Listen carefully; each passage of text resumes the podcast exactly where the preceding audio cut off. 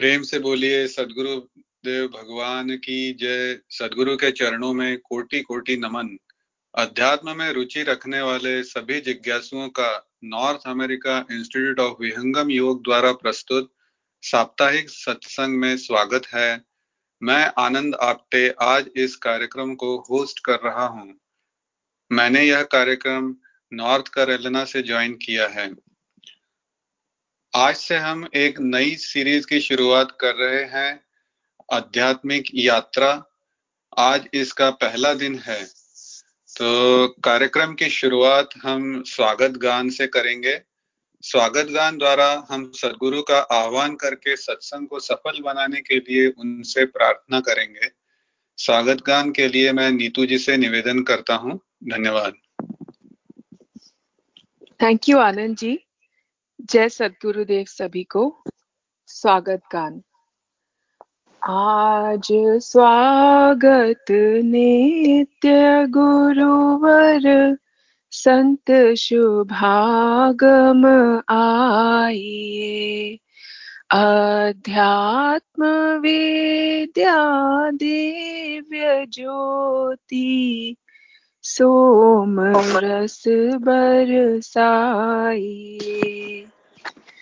दोष दुर्गुण दूर करिके शुद्ध हंस बनाइए भेद गम गति ज्ञान गर्जन शक्ति द्वार हटाइए।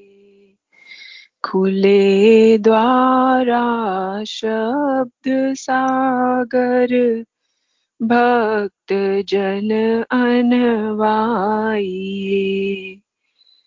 जन सदा फल विश्व शिक्षक शान, आन बचाइए। आज स्वागत नित्य गुरुवर, संत शुभागम आइए। बोलिए सदगुरुदेव भगवान की जय। Over to you Anand ji. धन्यवाद नीतू जी।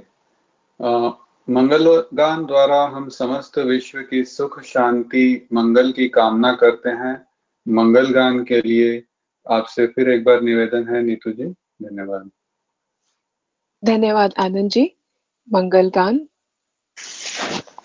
विश्व शांति नाम मंगल, परम गुरु को ध्याइए वर्ग द्वंद्व अशांति दूर कर, भाव भेद मिटाइए। सर्वभौम समष्टि सत्ता, ध्यात्म राज बनाइए। भेष भाषा भाव जग में ज्ञान पर दर्शाइए। समृद्धि, सुख, शांति, धरातल, स्वर्ग भूमि बनाइए। विश्व शिक्षक जन सदा फल नीति स्वर अपनाइए। विश्व शांति, नाम मंगल, परम गुरु को ध्याइए। बोलिए सदगुरुदेव भगवान की जय। Over to you Anand ji. धन्यवाद नीतू जी, बहुत ही भावपूर्ण प्रस्तुति के लिए स्वागत गान एवं मंगल गान के। अब हम संगत सत्संग के अगले चरण की तरफ़ बढ़ते हैं जो कि प्रश्नोत्तर है। हमारे प्रश्नों के उत्तर देने के लिए अनुभवी साधक हैं हमारे साथ श्रीमती अमरजीत कौर आंटी जी, आपका स्वागत है। तो पहला प्रश्न ये है कि अध्यात्म क्या है? हर व्यक्ति के लिए इसकी एक अलग परिभाषा रहती है। कोई सोचता है कि देव भगवान की पूजा करना अध्यात्म है, कोई शास्त्रों का या हमारे वेदों का या उपनिषदों का पठन करना, उसे अध्यात्म समझते हैं। कोई उसकी चर्चा करना अध्यात्म समझते हैं। तो आंटी जी, आप इसका कृपया विस्तार से थोड़ा समझाएँ कि अध्यात्म वास्तविकता में क्या है? धन्यवाद। जय सदगुरुदेव जय सदगुरुदेव बार बार वंदन सदगुरु देव हमार। यहाँ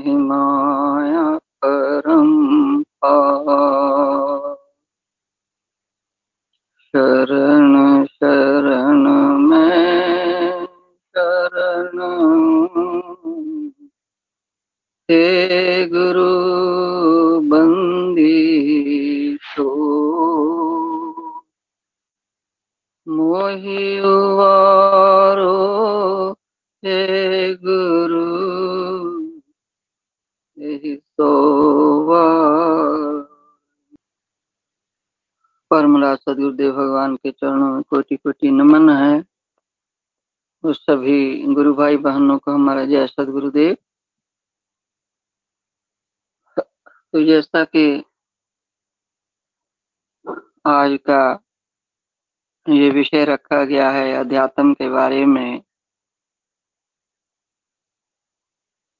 सदगुरुदेव ने अपने सदग्रंथ जैसे कि हम लोग सभी जानते हैं, सर्वेद के अंदर सब विषयों को बड़े ही विस्तार से रखा हुआ है। तो क्या कहते हैं कि अध्यात्म जो है संत श्री का, ये पिछले सप्ताह में भी हम लोग थोड़ा सा चर्चा किए थे। संत श्री का ये वाणी है कि अध्यात्म का विषय बड़ा गूढ़ है। विहंगम योग का विषय ही अध्यात्म। विहंगम योग कहें, अध्यात्म ज्ञान कहें, या ब्रह्म ज्ञान कहें, ब्रह्म विद्या कहें तो सब एक ही विषय आता है इसमें। एक ही ज्ञान का ये सब नाम रखा गया है। मधु विद्या है, ब्रह्म विद्या है तो ये सब सदगुरु देव ने ये समझाया हुआ है। तो क्या कहा संश्री कहते हैं कि भंगम योग का विषय अध्यात्म है। जो बड़ा गहन है और सूक्ष्म है। आंतरिक है, साधनात्मक है, बुद्धि का व्यायाम नहीं है। यदि हम चाहें कि हम लोग अपनी बुद्धि के द्वारा इसको प्राप्त कर लेंगे तो ऐसा ये ज्ञान है नहीं। तो ये वही ब्रह्म विद्या है जो हमारी पुरातन, सनातन ब्रह्म ज्ञान है। तो ईश्वर को पाने के लिए जिस मार्ग पर हम लोग चलते हैं तो इसी मार्ग पर चलेंगे। ब्रह्म विद्या विहंगम योग के पथ पर चलेंगे तभी हम इस इन अध्यात्म के तत्वों को आ, समझ सकते हैं। आज हम लोग सदगुरु भगवान की शरण में हैं और उन्हीं के द्वारा जो हम लोग को ज्ञान दिया गया है सर्वेद के अंदर तो उसी से हम लोगों को सब ज्ञान की प्राप्ति होती है इसको समझ सकते हैं। ऐसे अध्यात्म जो है, वो तो आत्मा का विषय है। जब हम इस मार्ग पर चलते हैं, जब हमें अंतर का जो ज्ञान होने लगता है, अनुभव होने लगता है तो सत्य रूप से, निर्भ्रांत रूप से तभी इस अध्यात्म को हम लोग समझ सकते हैं। तो क्या कहा कि बड़ा ही सूक्ष्म है, आंतरिक है, साधनात्मक है, बुद्धि का व्यायाम नहीं है। साधना करने से ये ज्ञान जो है प्राप्त होता है ये ब्रह्म विद्या है, इसका संबंध क्या है? आत्मा से। ये सदगुरु का विज्ञान है। तो जो वस्तु जैसी है, उसे उसी रूप में जानना ज्ञान है, समझना है।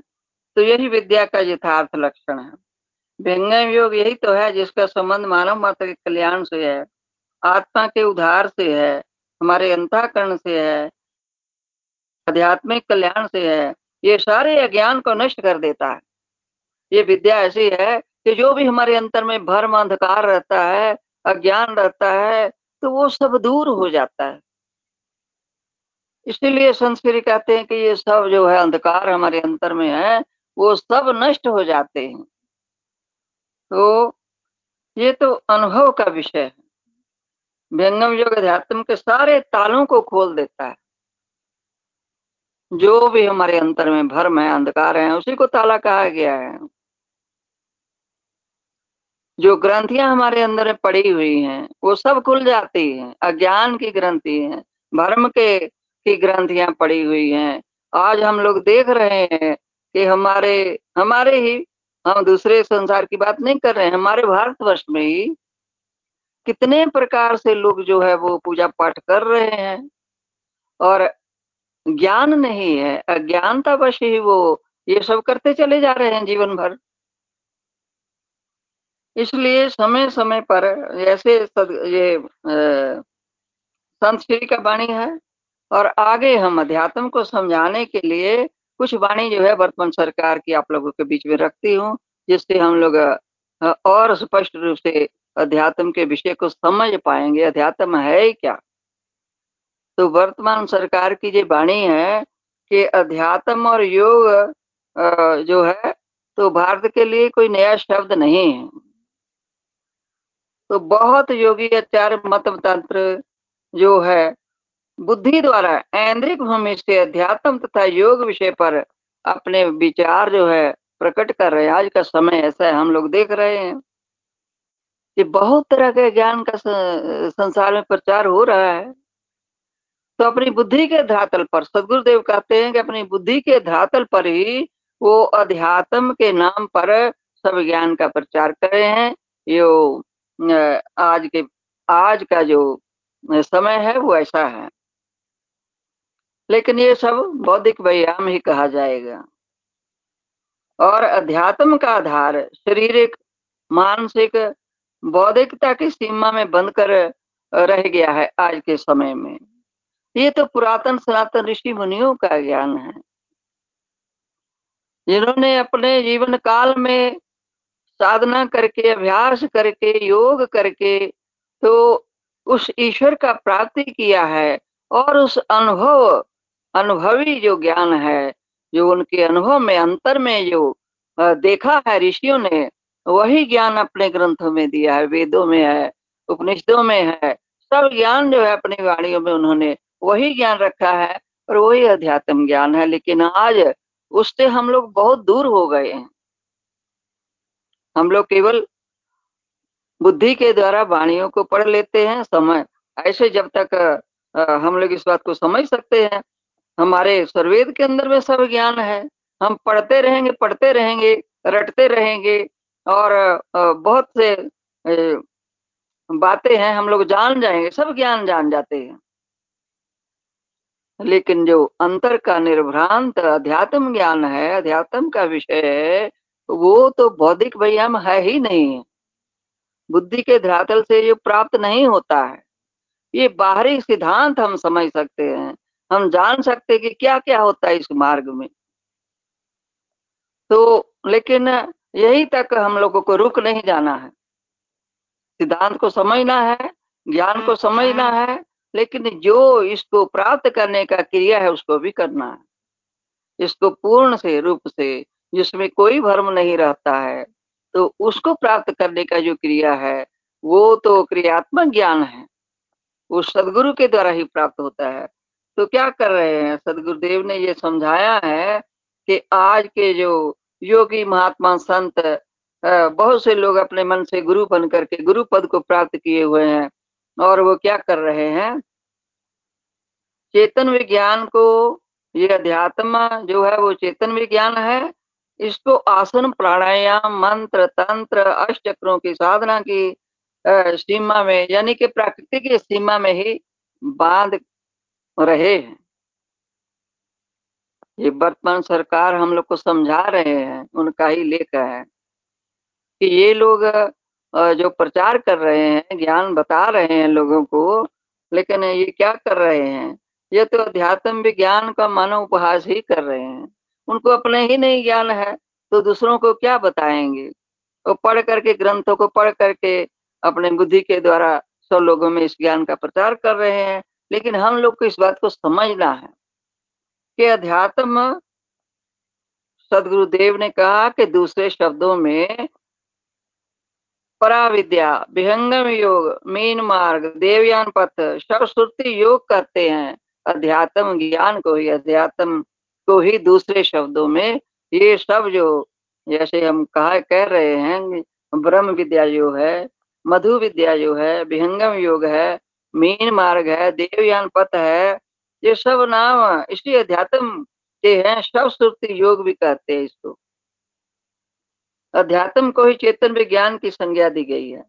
अध्यात्म का दर्शन कराने वाला आज विश्व में अद्वितीय सदग्रंथ सर्वेद है। जिसकी रचना अध्यात्म मारतंड। अमर हिमालय योगी अनंत श्री सदगुरु सदाफल देव जी महाराज ने शून्य शिखर आश्रम, शून्य शिखर की कंदरा में की थी। विश्व मात्र के अध्यात्म पथिकों के लिए सर्वेद के समस्त समान अध्यात्म का निरूपण करने वाला अन्य कोई दूसरा ग्रंथ नहीं है। विशुद्ध अध्यात्म परक होने के कारण जन साधारण के लिए ये बड़ा ही सहज और बोध गम्य है।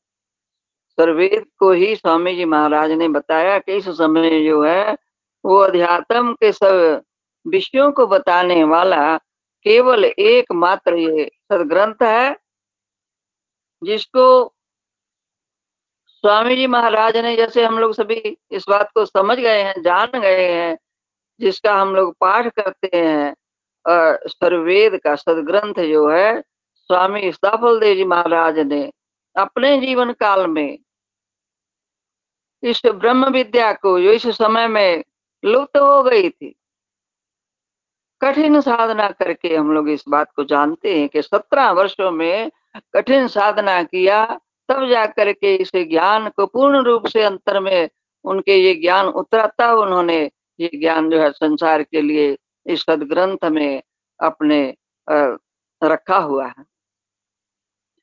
और इतना है कि उसका भाष्य जो है, प्रथम आचार्य ने किया है। स्वामी जी महाराज ने ही इसीलिए आचार्य श्री को ये पहले ही बता दिए थे कि आप इसका भाष्य कर देंगे। क्योंकि साधारण लोग, हम आप सभी कहा ये समझ सकते हैं? हम लोग को अनुभव कहाँ तो सदगुरु का वाणी, जो अनुभव परक वाणी होती है, उसको हम लोग नहीं समझ सकते हैं। किसी भी संत का वाणी है, नहीं समझ सकते।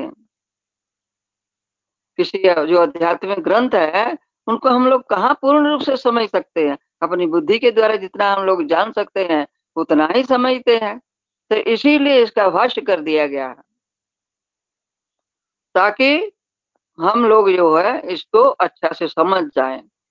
तो ये सदगुरुदेव लिखते हैं आगे कि अध्यात्म केवल पाँच शब्दों का दर्शन, दस अनहोद का अनहदों का श्रवण, जप, तप, मख, पूजा आदि नहीं है। कंठी माला धारण करना, शिवों की कल्पना करना, निरंजनों, सोहन, शक्ति अलंकार का अनुभव करना, अध्यात्म केवल यही नहीं है। अध्यात्म तत्व का अनुभव, शरीर, मन, बुद्धि, वाणी और प्राण की सीमा में रहकर नहीं किया जा सकता। अध्यात्म कोई प्राकृतिक योग नहीं है, इसका स्थान तो आत्मा के परे है। आत्मान अधि, ब्रह्म विद्या प्रकाश है, भक्ति मुक्ति सुख धाम, गाथा यह अध्यात्म है। अमत सनातन नाम और ब्रह्म विद्या का योग अध्याय है सर्वेद के अंदर। तो उसी में सदगुरुदेव ने बतलाया कि जे ये तो प्रथम अध्याय में आता है, ब्रह्म विद्या प्रकाश है। भक्ति मुक्ति सुख धाम गाथा है अध्यात्म है। अमत सनातन नाम। प्रथम मंडल का प्रथम अध्याय में ही सदगुरुदेव ने ये ज्ञान जो है दिया हुआ है। ये ध्यातम चेतन विज्ञान का विषय है, ये किसी मत समुदाय का नहीं है। और आज का मानव जो है, इतनी भौतिक उपलब्धियों के होते हुए भी हम लोग जो कुछ भी कर रहे हैं आज हम लोग देख रहे हैं कि संसार के अंदर कितना ज्ञान चल रहा है, कितने ज्ञान का प्रचार हो रहा है, सब लोग पूजा पाठ कर रहे हैं, लेकिन फिर भी अंतर में शांति नहीं है। क्योंकि वो ज्ञान मिला ही नहीं है। जिसको जो आत्मा के अंतर में आत्मा इसको आप, आप अपने कर्णों से जिसको अनुभव करती है वही तो अध्यात्म है। तो आत्मा की तो तृप्ति होती ही नहीं है। हम जो भी कर रहे हैं बाहर बाहर से कर रहे हैं। सर्व अच्छे बुरे जो भी कर्म कांड कर रहे हैं इसका हमें ज्ञान नहीं है। तो ये सब बताने के लिए सदगुरुदेव ने ब्रह्म विद्या के ऊपर एक पूरा अध्याय लिख दिया है। इसको समझने के लिए हम लोगों को आ, उसका पाठ करना होगा सत्संग में जाना होगा सत्संग सुनना होगा। इसीलिए ये नियम बनता है पहले से नियम होता है कि संत वाणियों का स्वाध्याय करें। अज्ञानवश ना अपने जीवन को बिता दें। तो यही ज्ञान है। इसके बारे में स्वामी ने बहुत बड़ा ये लेख है। और थोड़ा सा और आपके सामने रख देती हूँ। कि क्या कहते सदगुरुदेव? आज जो है, कितना ही सुख सुविधाओं को हम लोगों ने बना लिया है क्या क्या वस्तुएँ हैं आज? आप थोड़ा पहले बीस, पच्चीस या चालीस वर्ष पहले देखे, इतना सब वस्तु नहीं थी, लेकिन अंतर में शांति था, जीवन में शांति था। जितनी ये भौतिक वस्तुएँ हैं, उतना ही हम लोग अपने से दूर होते जा रहे हम लोग सब इन्हीं वस्तुओं के, इन्हीं सुख साधनों में भूले हुए हैं। भूल जाते हैं। दौड़ रहे हैं उसकी प्राप्ति के लिए। अपने मार्ग से हम लोग भटक गए हैं, इसका मतलब यही है। हमारा जीवन तो कुछ और होना चाहिए, लेकिन ज्ञानवशी हम लोग भटकते रहते, जा रह जाते हैं संसार के। इसको जंगल के समान बताया है सदगुरु संतों ने, संतों की वाणियों में। संसार के जंगल में ये जीव जो है वो भटक रहा है, मनुष्य जन्म पा करके भी। और उसी में भटकते भटकते हमारा जीवन जो है, एक दिन समाप्त हो जाता है। तो ये हमारे सबसे पहले हम लोग को यही बात है, सत्संग सुने, स्वाध्याय करें संत वाणियों का, तभी हमें पता चलता है कि हम लोग को क्या करना है और किस मार्ग पर चलना चाहिए। तो ये अध्यात्म का विषय जो है, वो तो सदगुरु की शरण में जाने से प्राप्त होता है, अनुभवी ज्ञान है, क्रियात्मक ज्ञान है, इसको करने से हम लोग प्राप्त कर सकते हैं। तो और मैं ज़्यादा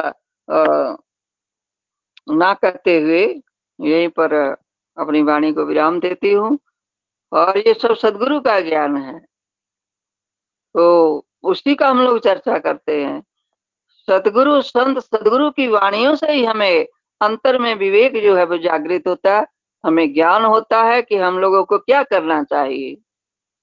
इसीलिए सत्संग किया जाता है। इसीलिए संत वाणियों को हम लोग को पाठ करना, करने का नियम बनाया हुआ है। लेकिन यही बात है, सदगुरु की शरण में जाने से हमें इतना ज्ञान होता है कि केवल पाठ करते न रह जाए।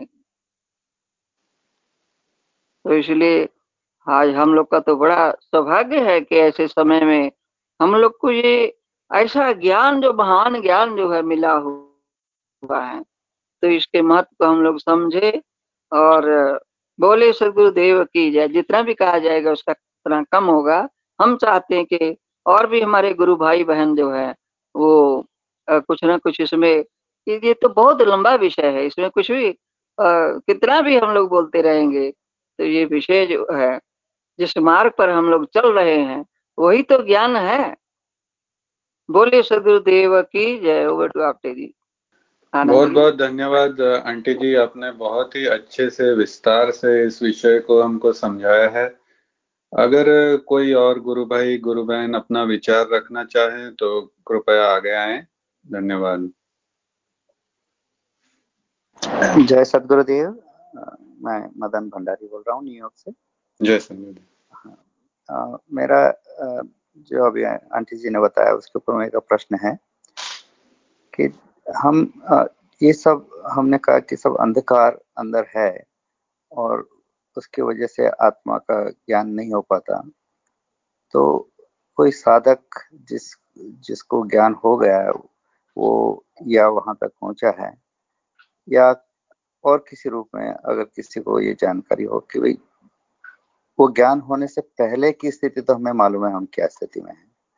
लेकिन जब ज्ञान हो जाता है, उसके बाद आप में क्या अंतर आता है? हम हम कैसा महसूस करते हैं?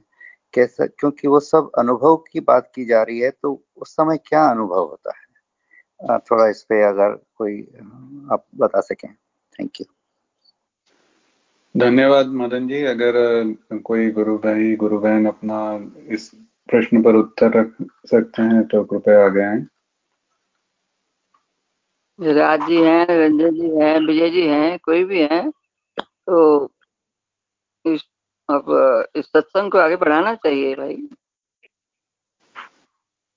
जी जैसे आंटी आप ही पहले इस विषय को लें फिर उचित लगेगा तो हम लोग भी इस पर कुछ रखेंगे। आप पहले शुरू करें आंटी यही प्रार्थना आपसे। नहीं नहीं ये प्रश्न जो है इसको लीजिए आप। जी आंटी फिर जैसे आप ही आ गया जब सवाल ही अनुभव का है, स्वामी जी सर्वेद में एक जगह लिखते हैं कि अध्यात्म क्या है तो अनुभव गति का पंथ है। सूझत सूझत, सूझ। साहेब, अनुभव गम्य है? नहीं। थोड़ा मैं उल्टा बोल दिया, अनुभव गति का पंथ है, बुझत बुझत बुझ, साहेब अनुभव गम्य है, सूझत सूझत सूझ।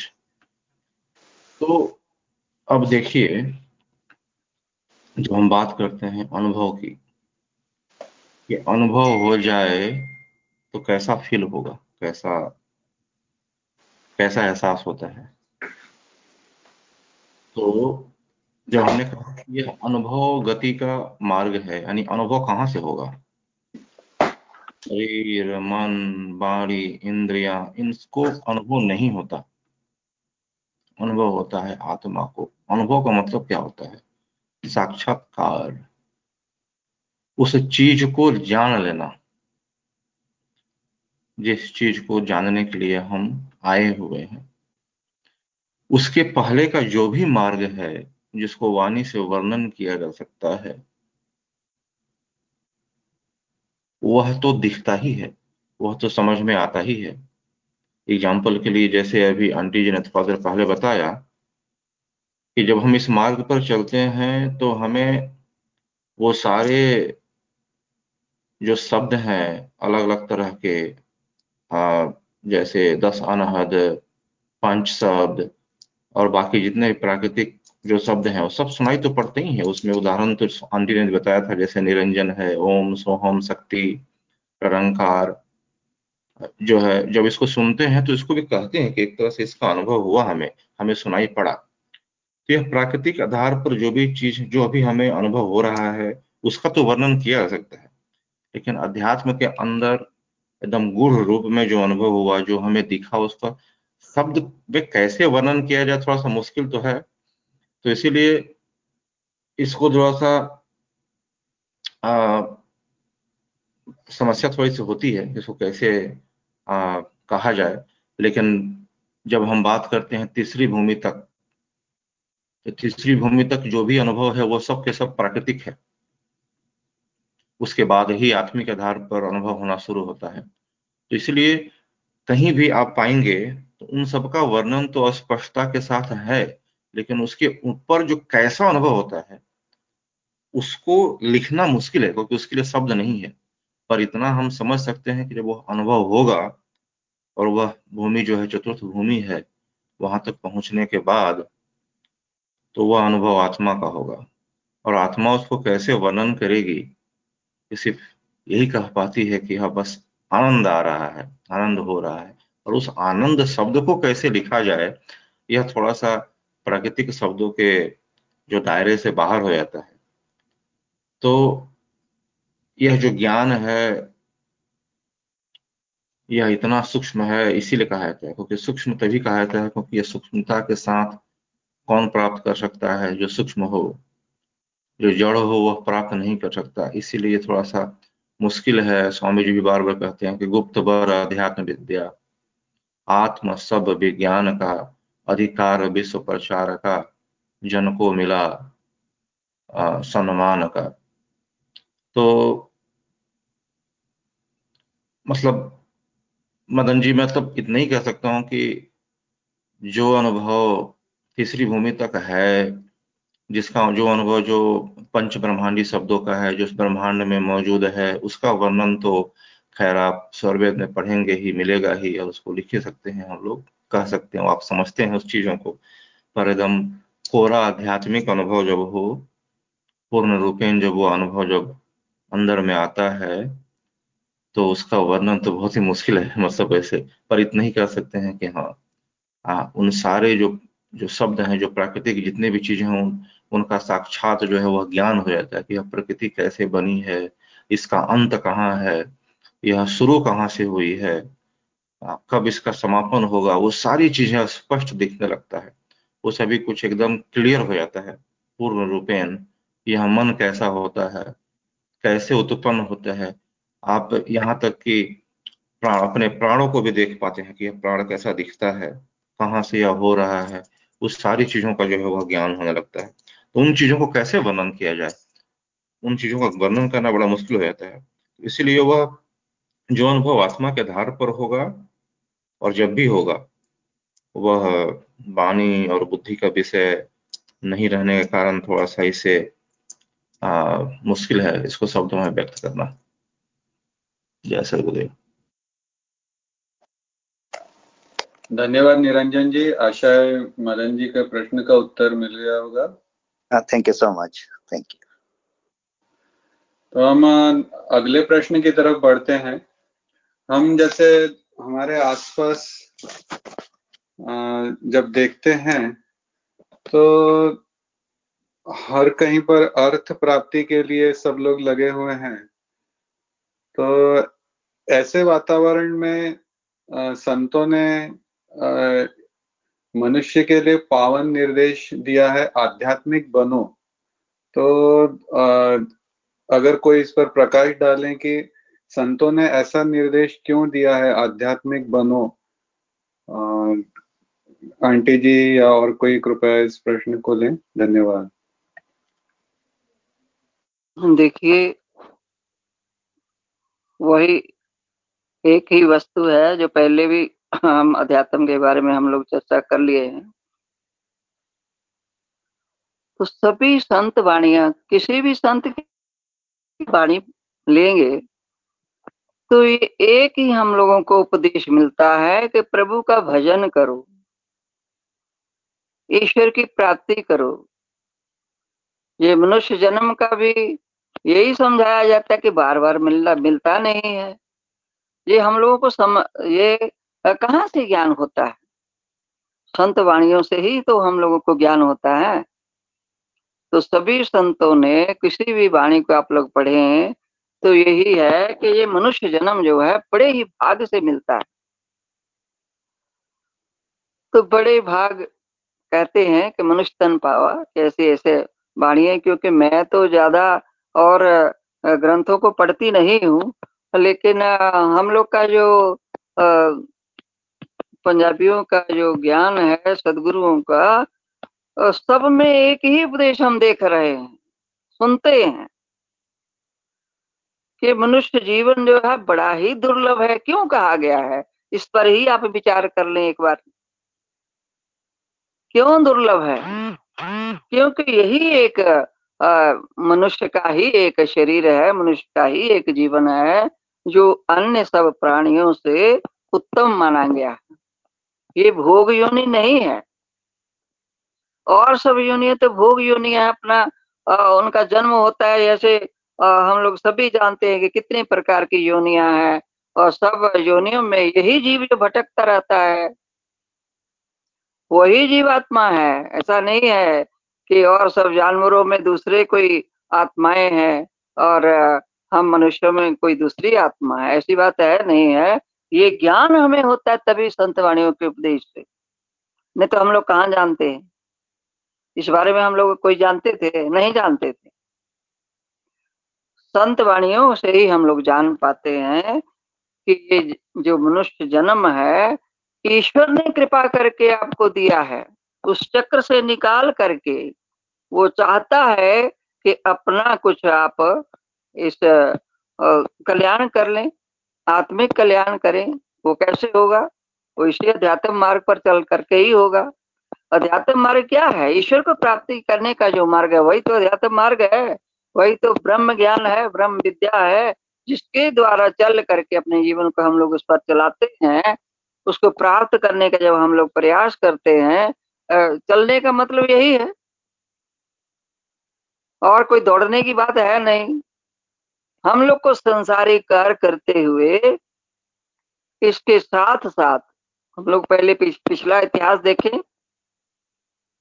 कि ऋषि मुनियों के आ, हमारे जो भी हुए हैं, भारतवर्ष के ऋषि मुनि वाणियों से ही हम लोग को पता चलता है कि जिसको इस ईश्वर का ज्ञान की प्राप्ति करने का जो इच्छुक जिज्ञासु होता था तो उनके आश्रमों में जाते थे। और कितने कितने वर्षों तक सेवा करते थे पहले जा करके तब जाके ये प्रथम भूमि का ज्ञान मिलता था, जो आज हम लोगों को सहज में ही बांटा जा रहा है। मिल रहा घर में बैठे बैठे और साथ में ये भी सहज कर दिया सदगुरुदेव ने। अपने जीवन में इतना कठिन साधना किया। लेकिन हम लोगों के लिए जानते हैं कि संसार के जीवों के पास में इतना समय नहीं है कि बैठ करके वो अपना साधन अभ्यास इतना देर तक करेंगे। ये कलयुग का जो समय है, आज का जो समय है, इसमें हमारे पास समय, जिसको भी आप सुनते हैं, समय नहीं है। ये कार्य करने का समय नहीं है। लेकिन इस समय में तो हम लोग के पास बहुत समय है। ये ऐसा ईश्वर ने ये बाँध दिया है सबको, एकदम के घर में बैठो। दौड़ रहे थे सब लोग। तो ईश्वर का ही विधान है। तो ये विधान है और जो मनुष्य शरीर है। सदगुरु देव लिखते हैं कि मानव शक्ति के बारे जगत काम कोई नहीं। जो सब संसार में बनाया, मनुष्य नहीं बनाया है। जो भी हम लोग आज सुख सुविधाओं को प्राप्त कर रहे हैं, ये इसी मानव ने बनाया है। कोई जानवरों ने तो बनाया नहीं है। वे लोग तो प्रयास नहीं कर सकते हैं। वे लोग तो भजन नहीं कर सकते हैं।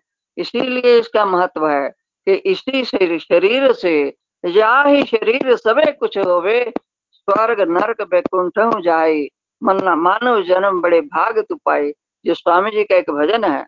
सत प्रकाश मनुष्य जन्म बड़े भाग तु पाए चेत सवेर देर मत लाओ नहीं तो पले पल आयु नशाई। तेरा तो जीवन ऐसे ही बीत जाएगा। एक भी शब्द सदगुरुदेव का हम देखते हैं। इसीलिए कहा जाता है कि एक शब्द गुरुदेव का ताको अनंत विचार। कितने उसका भाव है। एक ही लाइन को हम लोग पकड़ ले। मनुष्य जन्म बड़े भाग तो पाई। चेत सवेर देर मत लाओ नहीं तो पले पल आयु नशाई पल पल में हमारा जीवन बीत रहा है। जो भी समय हमें ईश्वर ने दिया है, वो तो एक दिन खत्म होने वाला है ही। इस बात को तो हम लोग सभी जानते हैं। लेकिन यही हमारी अज्ञानता है कि हम लोग इस पर अमल नहीं करते हैं।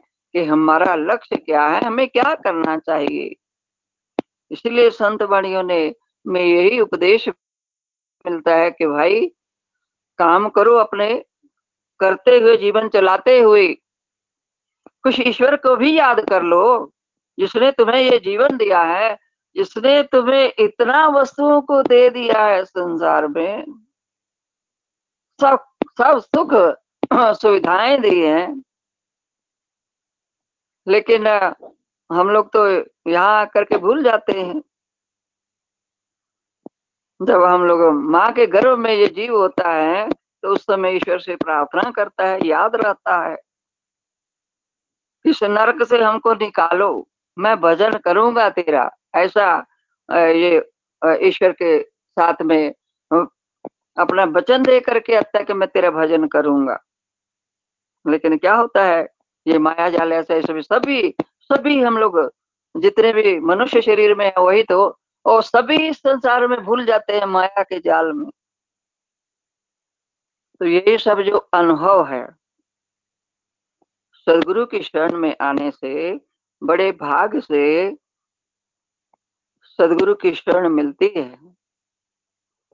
पहले तो ये मनुष्य शरीर जो है यही बड़े भाग से मिलता है। चौरासी लाख योनिया कहा गया है समझाने के लिए, लेकिन अनंत योनिया है। पहले हम लोग देख ही ले, हमारे जो आँखों से देख सकते हैं, उसी का कोई गिनती हिसाब नहीं कर सकते हैं। तो हम लोग को ये समय मिला हुआ है। तो इसका हमें महत्व को समझना चाहिए। समय जो है वो ठहरने वाला है नहीं। वो तो पल पल क्षण क्षण बीत ही रहा है। जो अभी पिछला क्षण बीत गया वो फिर तो आने वाला है नहीं। इतना ज्ञान तो हमें है लेकिन हम लोग जो है सोए रहते हैं। इसलिए बार बार संत वाणियों को सुनाया जाता है। अभी इस समय में संत श्री संत प्रवर जी कितनी इतनी गर्मी मेहनत करके अपनी इस वाणियों को हम लोग को सुनाते हैं। हम लोग सोए हुए हैं, सो जाते हैं। सोना का क्या मतलब है कि ये जो अपने माया जाल में भूले रहते हैं, वह संसार के कार्यों में भूले रहते हैं। हमारे पास फुर्सत ही नहीं है कि अपने लिए भी हम लोग कुछ विचार कर लें। तो इसीलिए तो संत वाणियों में ये समझाते हैं कि साथ साथ सदगुरुदेव ने कितना सहज बना दिया है। और समझा दिया है। तो अध्यात्म का ये मतलब नहीं कि हम इस मार्ग पर चलेंगे तो अपने सब कर्तव्यों को छोड़ करके जंगलों में चले जाएँ। वहाँ जा करके ही भजन होगा। ये ज्ञान तो हम लोग को सदगुरुदेव ने बड़ा ही सहज रूप में दे दिया है। कि घर में बैठे बैठे अपने सब काम करो, परिवार में रहो, नौकरी पेशा करो, उसी में कुछ समय निकालो अपने लिए।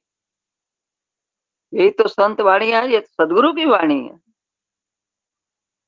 तो यदि वो भी हमारे अपने अंतर में हम धारण नहीं करेंगे तो क्या होगा? हमारा समय तो बीत ही जाएगा। जो अवसर दिया ईश्वर ने, वो चुक जाएँगे। फिर वही जो चक्र है आवागमन का, वो हमारे लिए तो है। फिर उसी में डाल देंगे। फिर पता नहीं कब जाकर के ईश्वर का, ये मनुष्य का जन्म मिलेगा। इसीलिए हम लोग समय रहते चेत जाए, चेत सवेर देर मत लावो। देर मत करो कि आज करूँगा, कल, आज नहीं हुआ, आज समय नहीं है। चलो आज आलस आ रहा है, छोड़ो, कल कर लूँगा। कल कल करते करते जीवन बीत जाता है। इसीलिए संत वाणियों को सुनाया जाता है कि आ, हमारे अंतर में, हमारे हृदय में कोई वचन उनका, कोई शब्द जो है, वो अंतर में हमारे लग जाता है। तब हम समझते हैं कि नहीं मैं तो भूल कर रहा हूँ। बहुत बड़ा भूल कर रहा हूँ भरम में पड़ा हुआ तो सुख शांति के लिए ही हम लोग भटक रहे हैं और क्या है? क्या है? क्या जाता है हमारे साथ में? क्या रहता है? आजकल तो ऐसा समय है कि परिवार के लोग जिसके लिए हम लोग सब कुछ करते हैं वही आपको घर से बाहर निकाल के बिठा देते हैं। इतने इतने आ, ये समाचार आते हैं। बड़ा कष्ट होता है। क्या करते हैं लोग? ज्ञान नहीं है। अज्ञानता में ही सब, बस ये ज्ञान ही नहीं कि हमें भी जाना है। संत वाणियों, सत्संग को सुने, पढ़े, नहीं पढ़ना आते तो सुन, सुने, इसीलिए ये सब ग्रंथ जो है वो संत जो, संत लोग हैं, सदगुरु हैं, अपने ग्रंथों की रचना करते हैं। किस लिए करते हैं? हम आप संसारी जीवों के लिए ही तो किए हैं। वे तो सब अपना जीवन का प्राप्ति जो कर लिया, ईश्वर का प्राप्ति कर लिया, उनको क्या आवश्यकता है कि इतने बड़े बड़े ग्रंथों को लिखें? इतना मेहनत करें, लेकिन नहीं, संत, सदगुरु जो आते हैं, वो जीवों के कल्याण के लिए आते हैं संसार में। और क्या, कितना कहा जाएगा इसके लिए? तो हम तो यही बार बार कहते हैं कि हमारे और गुरु भाई बहन भी हैं, वो भी आ, क्या है? ये तो आ, हम लोग का कोई ऐसा बहुत बड़ी बात है नहीं। इस विषय को ये तो है तो छोटी छोटी बातें लगती हैं लेकिन यहीं से हमारा जीवन जो है हमारी दिशा जो है यहीं से शुरू होती है। यदि हमें समझ आ जाएगा किस मार्ग पर हम लोग को चलना चाहिए तब हमें किसी का सुनने का ज़रूरत नहीं पड़ेगा। जब हम लग जाते हैं, अपने कार्य और भी तो कर रहे हैं संसारिक कार्य बड़े अच्छे से कर रहे हैं। इतना पढ़ाई किए हैं, तब जा करके डिग्री प्राप्त कर लिए, आज नौकरी कर रहे हैं, बड़े अच्छे से कर रहे हैं। पता है कि नहीं करेंगे तो हमारा जो अर्थ की उत्पत्ति नहीं हो सकती है। तो इसी तरह से इसको समझे। जब समझ आ जाता है, अंदर में ज्ञान हो जाता है, विवेक जागृत हो जाता है तब हम लोग जो है अवश्य इस ज्ञान को करेंगे। सदगुरुदेव ने कुछ समय निकालो अपने लिए। सभी संत कहते हैं हो सकता जितना भी हो सकता है इसमें समय लगाओ। ये हमारा ही पुरुषार्थ है। सेवा सत्संग साधना करें। जो भी मौका अवसर मिलता है उसको चूके ना। तो यहीं पर मैं अपनी वाणी को विराम देती हूँ। और कुछ गलती होगा, क्षमा चाहेंगे, बोलिए सदगुरुदेव की जय। धन्यवाद, आंटी जी। तो अर्थ अर्जित करने में ही अपना सारा समय न गवा दें, उससे थोड़ा आगे बढ़कर मनुष्य जीवन के परम लक्ष्य की तरफ़ भी ध्यान रखकर उसकी तरफ़ कुछ अपना पुरुषार्थ करें, यही समझ में आता है। तो किसी और को अगर इस संबंध में कोई प्रश्न हो तो कृपया अपने प्रश्न रखें। धन्यवाद। हाँ जय श्री गुरुदेव। आनंद जी, बस दो शब्द रखूँगा। आंटी ने कितना स्पष्टता के साथ इस विषय को रखा। समझना यही है कि इस नरदेह का, मानव जीवन का क्या क्या लक्ष्य है? चार फल इसी तो हम जानते हैं। और उसमें एक फल है मुक्ति भी। और वही सर्वोपरि है। बाकी जितने भी फल हैं, वो इस जीवन को चलाने के लिए। और चलता इन तीनों का भी ज़रूरी है, लेकिन उसके साथ साथ जो मुख्य लक्ष्य जो है हमारे इस शरीर का मिलने का, क्योंकि वो बाकी तीन चीज़ें जो है, बाकी योनियों में भी संभव है। हम कुत्ता, बाघ, बिल्ली किसी और भी, किसी भी पक्षी के भी योनि में अगर है तो वो सारी तीन चीज़ें चलती ही कोई रुकावट नहीं होता। पर मनुष्य शरीर, मानव शरीर एक ऐसा अद्भुत शरीर है, जिसमें यह चौथी चीज़ पूर्ण हो सकती और होती है। और इसीलिए इस शरीर को जो है उत्तम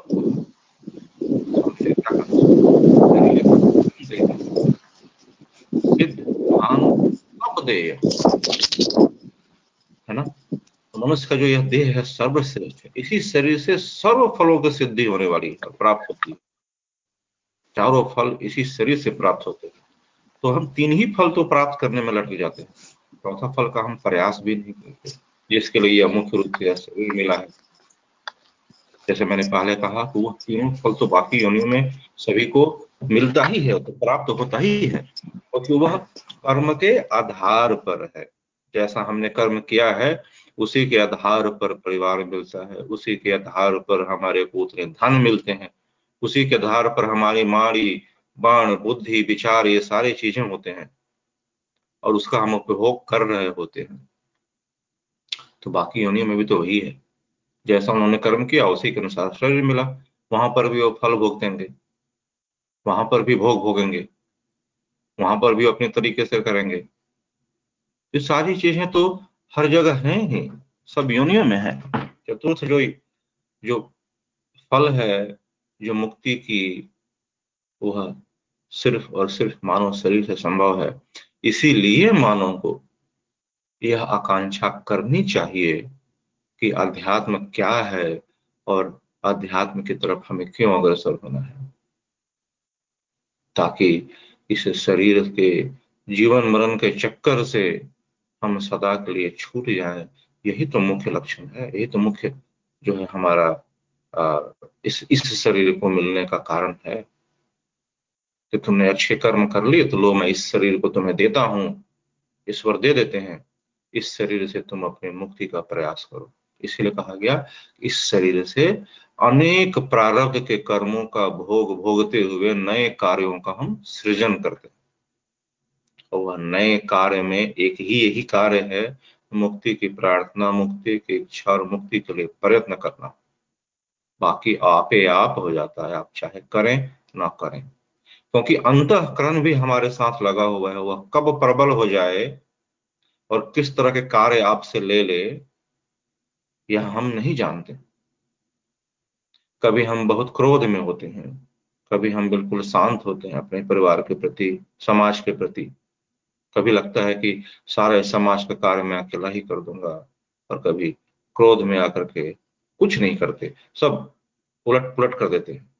यह हमारे अंतकरण के उस प्रबलता के कारण होता है यह तो आप आप हो ही जाता है, या आप चाहें ना चाहें। पर चाहने वाली एक ही चीज़ है वही अध्यात्म है। वही अध्यात्म विज्ञान है। इसको संयन में नष्ट नहीं करना है। बार बार जो उपदेश दिया जाता है, इसके पीछे का रहस्य ही यही है कि तुम उस चौथे फल की प्राप्ति की प्रयत्न ही नहीं कर रहे हो। उसकी तुम इच्छा भी नहीं कर रहे हो। वह इच्छा कब आएगी? तब जब स्वामी जी कहते हैं स्वर्वेद में कि, कर विचार मैं कौन हूँ? यह जब इच्छा आ जाएगी कि तुम जब विचार करोगे कि मैं कौन हूँ तब तुम समझ सकते हो कर विचार मैं कौन हूँ? ब्रह्म को जगदाधार कैसे जगत उत्पन्न है कौन बेदले पार इसकी तो इच्छा भी नहीं होती, हम विचार भी नहीं कर पाते। इतने आसीन हैं हम, इतने हम विलीन हैं उन तीन फलों के प्रति, जो आपे आप हो रहा है, हमारे न चाहने के बावजूद भी हो रहा है। भूख लगनी है तो हम खाना खाएँगे ही खाएँगे। ऑटोमेटिक है वो। हमारे चाहने से नहीं होता। हमारे चाहने से क्रोध नहीं आता। क्रोध आपे आप आ जाता है। मैं चाह रहा हूँ कि मुझे क्रोध आ जाए, ऐसा नहीं होता। तो इन सारी चीज़ों के प्रति जो अप्याप हो रहा है, उसके प्रति हमें बहुत ज़्यादा जो है उदार होने की आवश्यकता नहीं है, उधर ज़्यादा झुकने की आवश्यकता नहीं है। वो सारी चीज़ें तो अपने आप हो ही रही है, होने दीजिए उसे। पर जो प्रयास है हमारा, जिसका होना चाहिए वह है अध्यात्म की प्राप्ति। हमारी आत्मा कैसे उन्नत हो जाए, कैसे उसे वापस उस सोलह सूर्यों की प्राप्ति हो जाए, जो उसके अंदर में स्वाभाविक रूप से उसकी शक्ति है, एक आत्मा की शक्ति सोलह सूर्य के बराबर होती है। कहाँ गई वो सारी शक्तियाँ? कैसे छीन हो गई? वह तीन जो अप्याप हो रहा है जिसका ज्ञान और अनुभव हम जो प्राकृतिक आधार पर कर रहे हैं, उसमें भी तो आत्मा की शक्ति ही छीन होती है। तो उसे बटोरना है, उसे जमा करना है और वापस करना है। उसका प्रयास करना है। तभी स्वामी जी ने कहा कि नर यह उत्तम देह है, सिद्ध धाम सब दे नष्ट करे तुम शयन में, पारस क्यों नहीं ले पारस का मतलब भी यहाँ पर है, ब्रह्म विद्या ज्ञान की बात करते हैं। उस तत्व ज्ञान, उस सदगुरु शरण की प्राप्ति की बात, जहाँ से आत्मा का उत्थान संभव है। जहाँ से अपने मार्ग पर हम चलने का प्रयास शुरू कर सकते हैं। उस अमूल्य सर्वोत्तम जीवन को प्राप्त करने का हम प्रयास कर सकते हैं। वह सदगुरु शरण में ही है, संभव। क्योंकि सदगुरु शरण में इसलिए संभव है? क्योंकि इस ब्रह्म विद्या का, उस अध्यात्म विद्या का जो प्रदाता है, वह सदगुरु ही होते हैं। वही इस ज्ञान ज्ञान को प्रकट करते हैं। इसलिए उनका शरण आवश्यक है। कोई और नहीं। सदगुरु ही इस ज्ञान के प्रदाता है, उसी ज्ञान को प्रकट करते हैं। इसलिए उनके शरण में जाकर के उस ज्ञान को लेना होता है। कब देंगे सदगुरु? जब वो आपसे प्रसन्न हो जाएँगे। क्या करेंगे आपकी वह उसे प्रसन्न हो जाएँगे? सदगुरु के कहे हुए वचनों का पालन जैसा वह कहते हैं, वैसे हम अपनी ज़िंदगी अगर हम ढाल लें, तब ना धीरे धीरे सदगुरु प्रसन्न होंगे। जो वह कहते हैं, वह कर दें तो सदगुरु तो अपने आप प्रसन्न हो जाते हैं। माता पिता कब प्रसन्न होता है? जो अपने पुत्र को जब कोई आज्ञा देता है कि ये काम कर दो, वह कर देता है तो माता पिता प्रसन्न हो जाते हैं। तुम मांगो जो भी मैं दे दूँगा, मैं तो प्रसन्न हूँ तुमसे।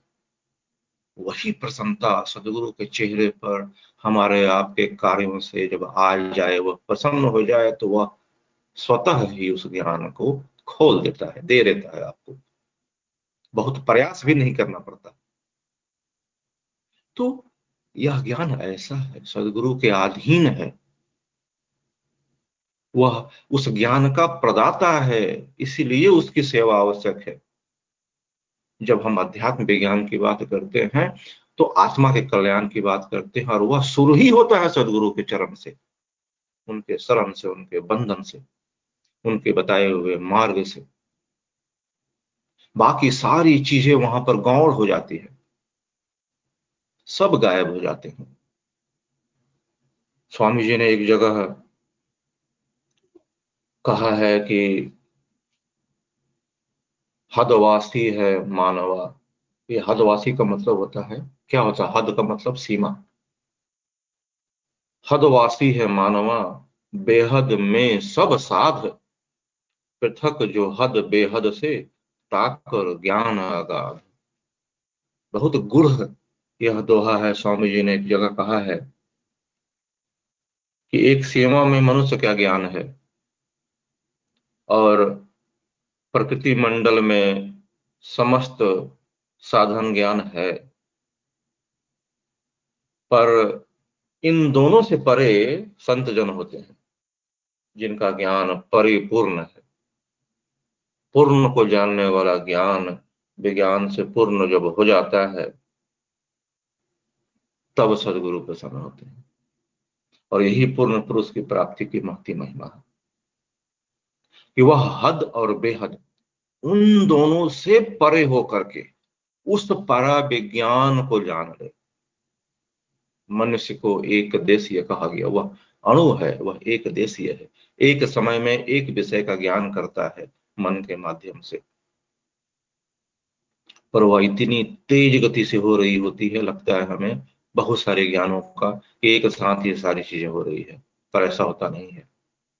एक पल में एक ही ज्ञान। इन सबसे परे हो जाना है। क्योंकि वह जो पुरुष है, वह महान पुरुष इस हद और बेहद के पार है। बेहद पार अगाध है, मंडल पुरुष महान। हद के मानव जीव हैं, नहीं पावे वहाँ तक जाने के लिए, वहाँ के बताए हुए मार्ग पर ही चलना पड़ता है। तो अध्यात्म जब हम बात करते हैं तो मन में बहुत तरह के भ्रम हो जाते हैं। पूजा पाठ तो हम कर ही रहे हैं। कैसे कर रहे हैं? सवाल वहाँ है। जब हम पूजा पाठ इस शरीर के किसी भी भाग से कर रहे हों, वह कर्मेंद्रिय है, उससे कर्म हो सकता है। पूजा भक्ति नहीं हो सकती। पूजा और भक्ति करने का अधिकार आपको है, अर्थात आपकी आत्मा को है। वह करेगा पूजा, वह करेगा भक्ति, अपने आधार से। तो यह सारे प्रयास जो है, सत्संग, साधना, यह सब क्या है? उस आत्मा को आधार प्रदान करने की कला है। मार्ग है। तुम अपने आधार पर आ जाओ। तुम क्या हो, अपने आप को जान लो। फिर किसी भी चीज़ की आवश्यकता नहीं। तुम अपने आधार से ही भक्ति करोगे, पूजा करोगे। उस ईश्वर की, उस परमानंद की बताने वाला मार्ग सदगुरु है। इसलिए उसे बताने वाले मार्ग पर हमें आगे बढ़ना है, चलते रहना है।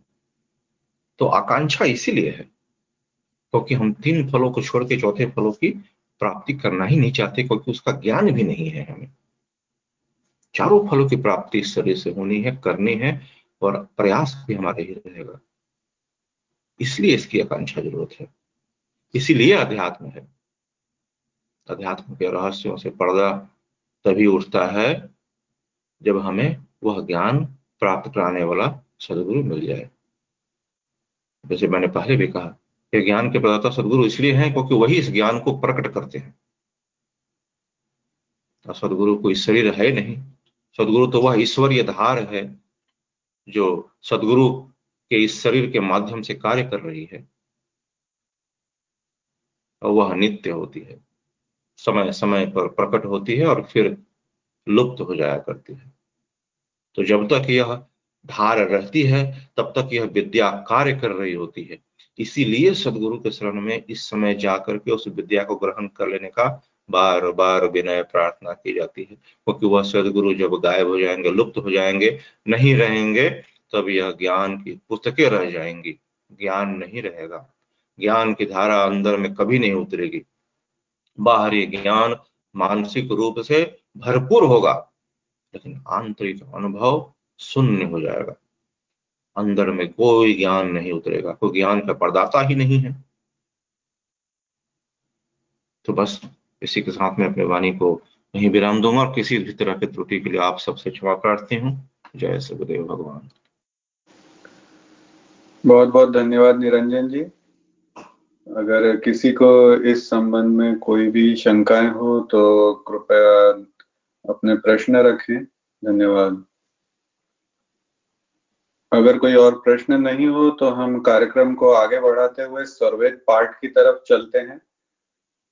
सदगुरु सदाफल देव महाराज ने समाधि की अवस्था में अपने अनुभव इस आध्यात्मिक ग्रंथ में दोहों के रूप में लिखे हैं। स्वरवेद को स्वामी जी अपने हृदय की चेतन मणि कहा करते थे। अध्यात्म मार्ग के किसी भी प्रश्न का उत्तर इस ग्रंथ में मिल जाता है। आइए स्वरवेद की वाणी का श्रवण कर इस अमृत गंगा में नहा लें। श्रीरंग जी से निवेदन है कि वे स्वर्वेद पाठ के लिए कुछ दोहे लें। धन्यवाद। जय सदगुरुदेव सभी को। स्वर्वेद ये जो सदग्रंथ है, ये इसमें आध्यात्मिक आध्यात्मिक ज्ञान भरा हुआ है। तो इसमें से आप कोई भी दोहा लो तो उस, उससे हमें आध्यात्मिक ज्ञान की ज्ञान की ही प्राप्ति होती है।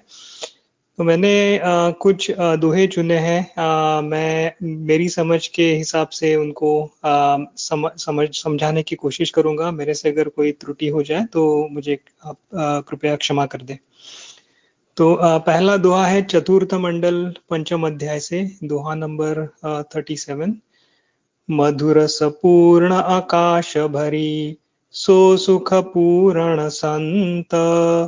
एक बूंद में जगत सब, यह सुख भेद भनंत।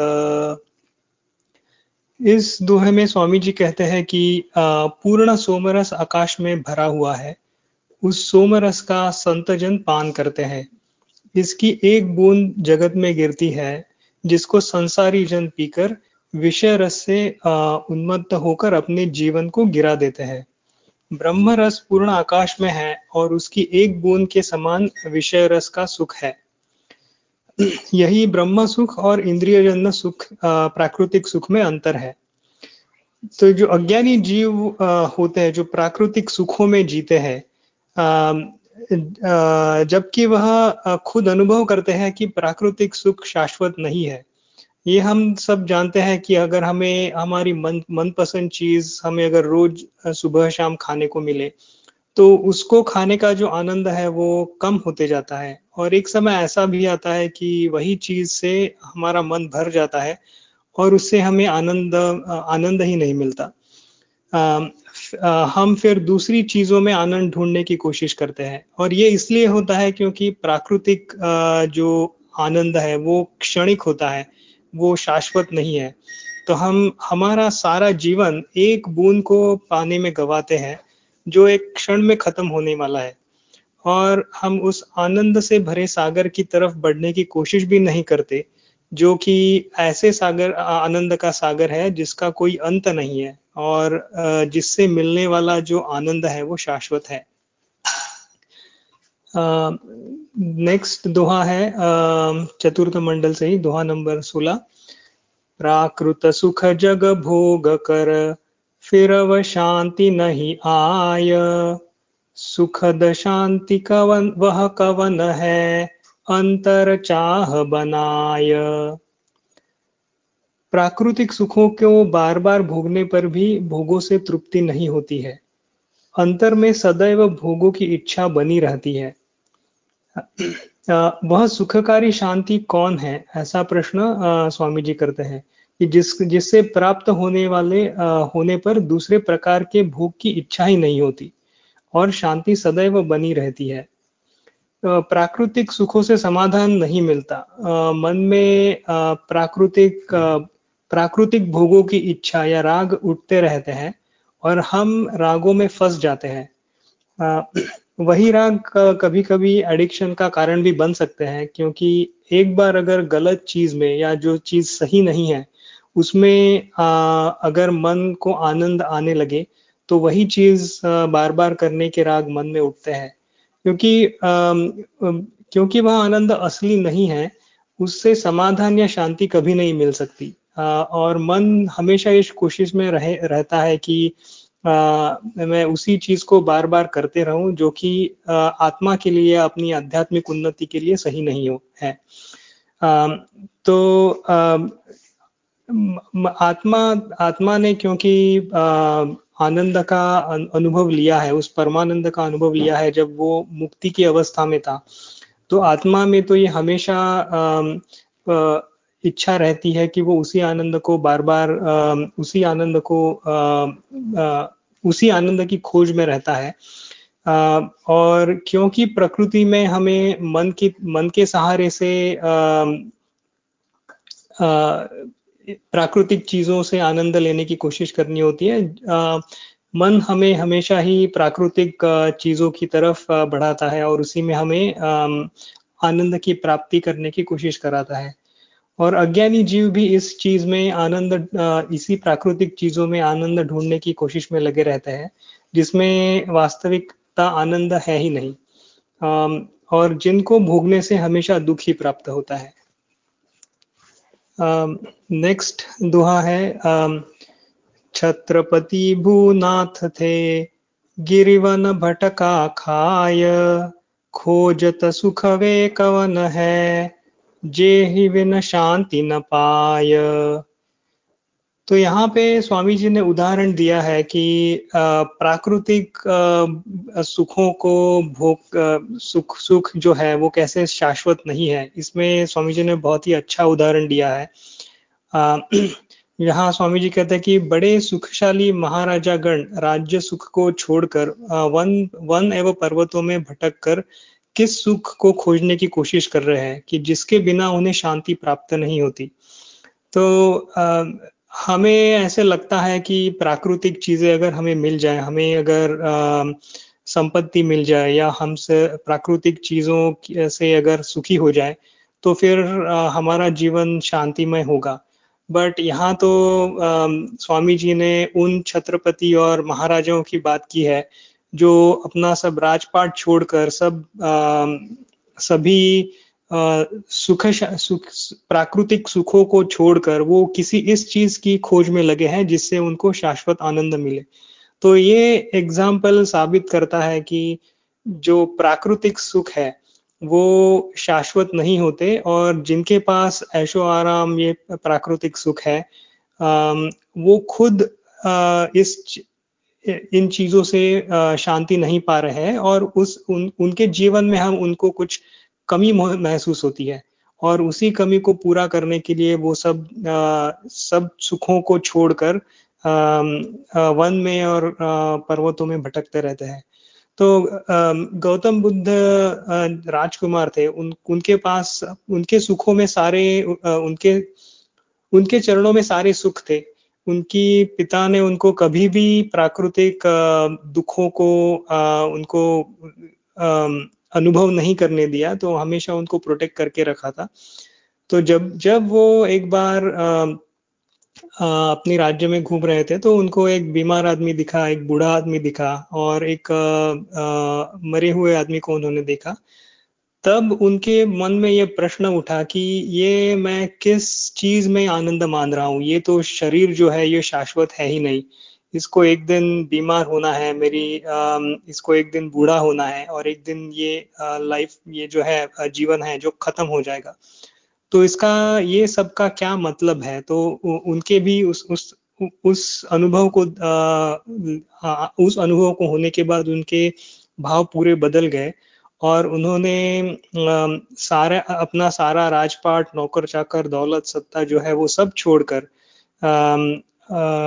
एक एक सर्वसाधारण जीवन जो जीने के लिए और आध्यात्मिक सुख को पाने के लिए उन्होंने इन सब प्राकृतिक सुखों को छोड़ दिया।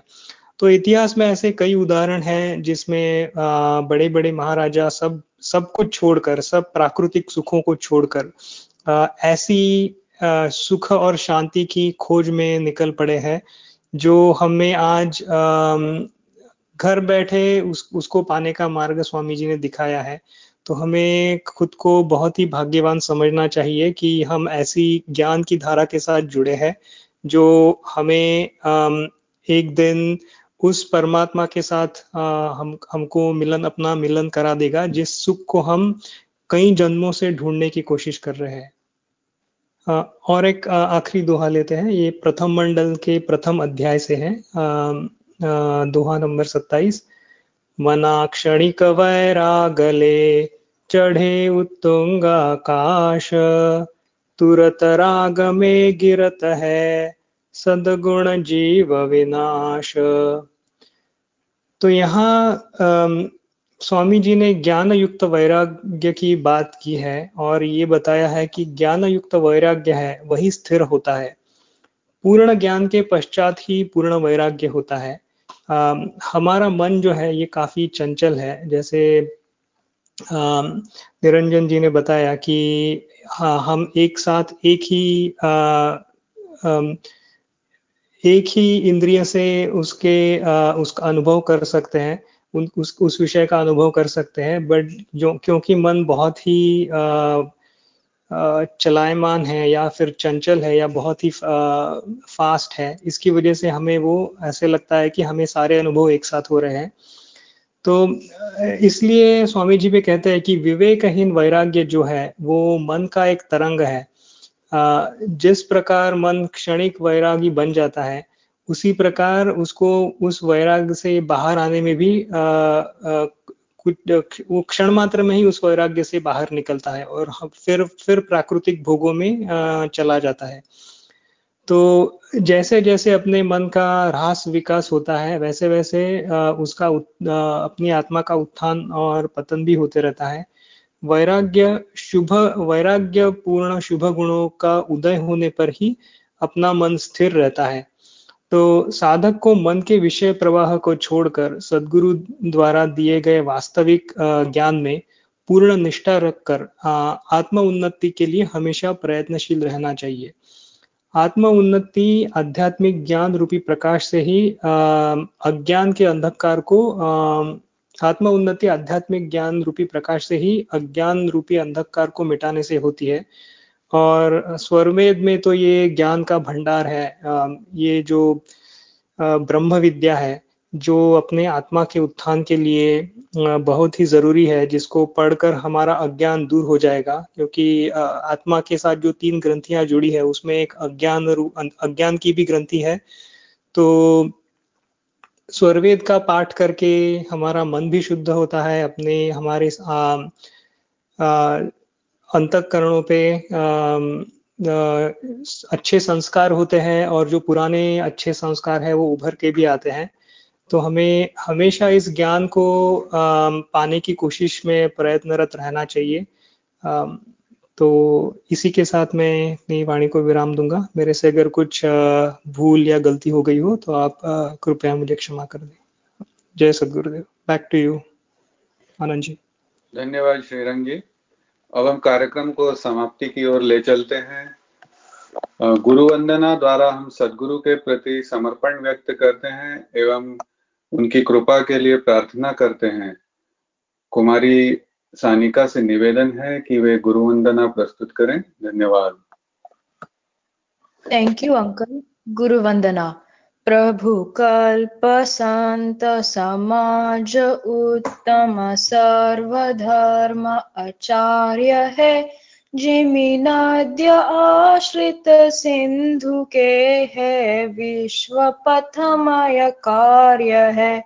प्रभु सत्य संत समाज तेरा आप रक्षा कीजिए।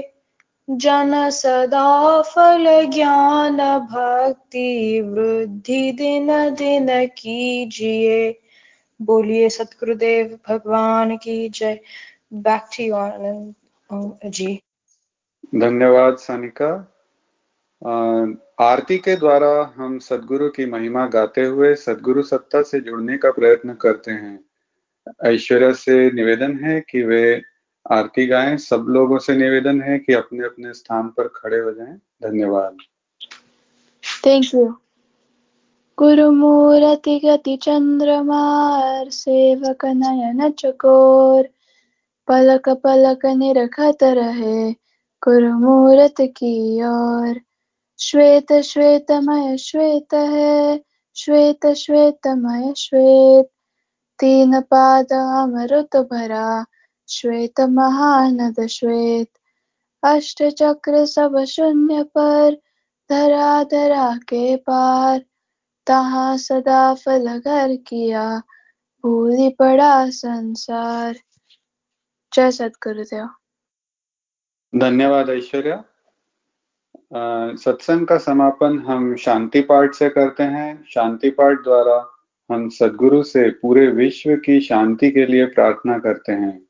ऐश्वर्या से फिर एक बार निवेदन है कि वे शांति पाठ प्रस्तुत करें। धन्यवाद। थैंक यू हे प्रभु, शांति स्वरूप हो। शांति शांतिमय शांति। शांति शांति, जन शांति हो। पूर्ण शांतिमय शांति। हे प्रभु, शांति प्रदान कर। दूर सर्व शांति देव सदा फल शांतिमय शांति शांति सुख शांति जय सतगुरुदेव धन्यवाद ऐश्वर्या। जैसा कि मैंने शुरुआत में कहा था, आज से हमने अध्यात्म के ऊपर नई सीरीज़ शुरू की है तो आज हमने जाना कि अध्यात्म क्या है, इसके बारे में संतों का क्या मत है? इसकी हमारे जीवन में क्या आवश्यकता है? तो इसी सीरीज़ को हम अगले हफ़्ते भी कंटिन्यू करेंगे। आशा है आप सभी को इस सब इस सत्संग से लाभ हुआ होगा। अगर आपको लगता है कि ये यूजफुल है तो अपने मित्रों एवं रिलेटिव्स को भी आप बता सकते हैं इसमें ज्वाइन करने के लिए। इस सत्संग से जुड़ने के लिए आप सबका बहुत बहुत धन्यवाद विशेष रूप से मीतू जी, अमरजीत कौर आंटी जी, सानिका, ऐश्वर्या, मदन जी, निरंजन जी एवं श्रीरन जी का विशेष आभार। सदगुरु के चरणों में प्रार्थना है कि आपका दिन मंगलमय एवं सुखमय हो। धन्यवाद। जय सदगुरुदेव।